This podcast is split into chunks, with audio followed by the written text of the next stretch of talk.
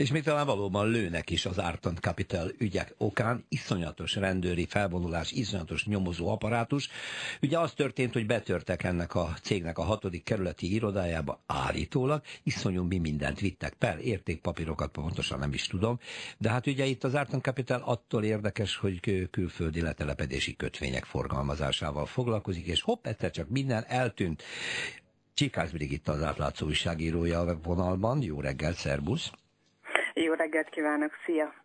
A verziók. Önbetörés történt, el kell tüntetni az adatokat. B verzió. Külföldi titkos szolgálatok léptek közben, nem tudni miért. C verzió. Nem tudjuk, mi történt.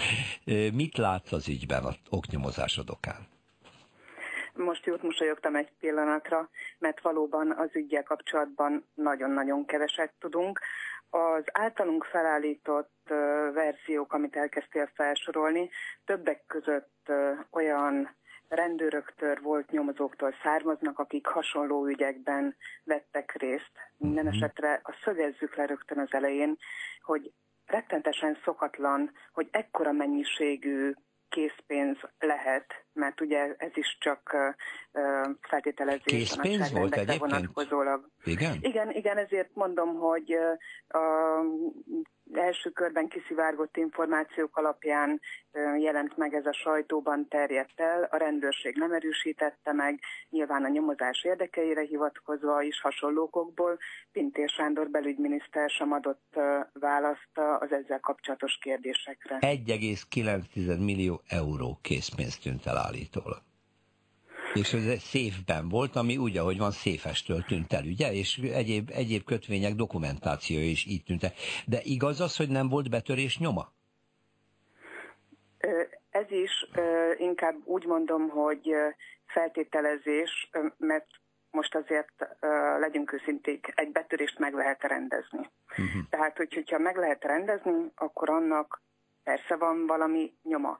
Itt inkább olyan kérdések merülnek fel, amit elkezdtem már feszegetni, hogy azért 600 millió forintot egy egyszerű irodában tartani, mert hiszen az Árton Kapitali nem egy erődítmény volt, igencsak furcsa.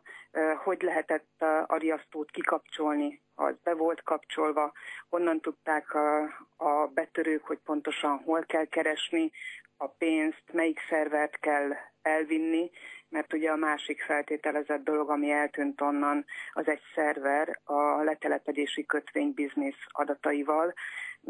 Tehát azért uh-huh. ehhez nagyon sok információval kellett a tetteseknek vagy véltetteseknek rendelkezniük. Ezért is voksolt sok nyomozó volt rendőr arra, hogy azért ez az önbetörés féle verzió talán erősebb a többinél. Iszonyatos az apparátus rendkívüli erőket vonnak ugye össze a nyomozásra, tehát arról van szó, hogy ez egy nagyon kínos ügy, hiszen a letelepedési kötvények mögött lévő cégek, ez egész állami közreműködés ebben, és a magáncégek haszonszerzése, hát ugye legalábbis forró ügy, az a verzió, Igen, hogy ez zsarolással használhatják majd fel ezeket az adatokat, és a rendőrség ezért nyomoz ilyen kétségbe esetten, nehogy politikai botrány legyen belőle. Mennyire lehet erős? Akár elképzelhető, de szerintem ennek van a legkisebb esélye, és hozzátenném, hogy azért az, hogyha külföldi titkosszolgálatok csinálták az akciót, azzal kapcsolatban azért feltenném a kérdést, hogy nekik mi érdekük abban, hogy ekkora nyilvánosságot kapott az ügy. Ők sokkal jobban jártak volna, hogyha csendben tudnak dolgozni, beépülni, leszívni az adatokat a gépről uh-huh. számtalan módon. Tehát, Igen, értem. Bármi lehet egyébként, de tényleg, tényleg rengeteg megválaszolatlan kérdés van az ügyben, amit ráadásul a rendőrség azzal fejel meg, hogy a minimális tájékoztatás sem nagyon adja meg. Hát igen, ilyenkor az a szokás, sem hogy a nyomozás érdekeire viatkozva nem adnak ki információt, nehogy az elkövetők ezáltal jó helyzetbe kerüljenek, ezt sajnos ilyenkor meg kell értenünk, de hát... Ö... Igen, de ugyanakkor az ilyen ügyekben mondjuk itt kihallgattak 1300 embert nagyjából, ugye, mint az Index megírta, de hát azért a nyilvánosság segítheti a rendőrség munkáját. Tehát, hogyha apróbb információkat kiszivárogtat, hivatalosan közöl, azzal nem biztos, hogy Aha. a nyomozásnak állt.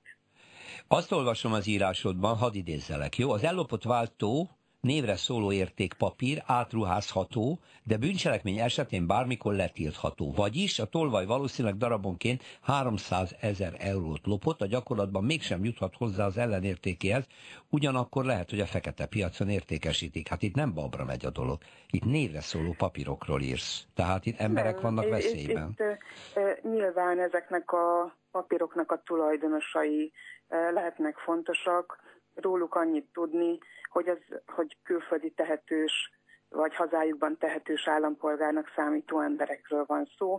Tehát még akár az, az is érdekes lehet bizonyos ö, körökben, hogy ö, kik ezek, és azért az okmánypiac az pörög továbbra is, tehát hogyha ezeknek az embereknek az adatait felhasználják, az is jó bizniszt lehet, jelenthet egyeseknek. Kik a tulajdonosai az Árton Kapitálnak? Amit tudni lehet, hogy az egyik tulajdonos egy bolgár hölgy, Rogán Antal propaganda miniszternek volt az évfolyamtársa. Ez a Radostina Ez... Veselinova? igen, igen, Aha. össze is kapcsolták őket nagyon hamar, amire a miniszter azzal válaszolt, hogy nagyon sokan voltak abban az évfolyamban, ő közelről nem ismeri ezt a hölgyet. Igen, csak kevesen kerültek közülük a letelepedési kötvény biznisz közelébe, igen, mint ahogy Rogánnak egyéb. kell tenni, nyilván. szóval azért nem véletlenül forró ez az ügy, közel csapkodnak megint a villámok Rogán és az általa létrehozott letelepedési kötvény bizniszhez, ugye? Abszolút. Uh-huh. Tudsz tovább haladni? Újabb részletekre esetleg számítasz?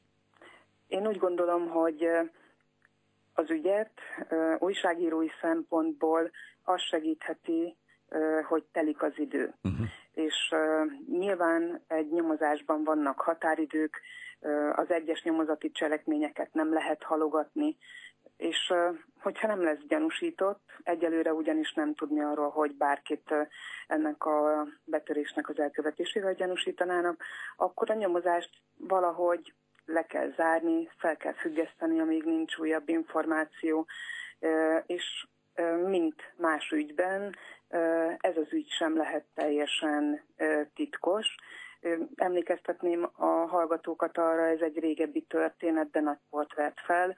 Orbán Ráhel esküvőjén 2013. szeptemberében elloptak két Telefon. egyszerű mobiltelefont, így van, és ott is nagy erőkkel indult be a nyomozás, teljesen szokatlanul a Nemzeti Nyomozóiroda vizsgálódott a telefonok ügyében, két év után függesztették fel a nyomozást, nekünk akkor sikerült egy Péter Falvi Attila adatvédelmi biztos által kiadott állásfoglalás után megkapni azt az adatot, hogy a nyomozásra 12,3 millió forintot költöttek.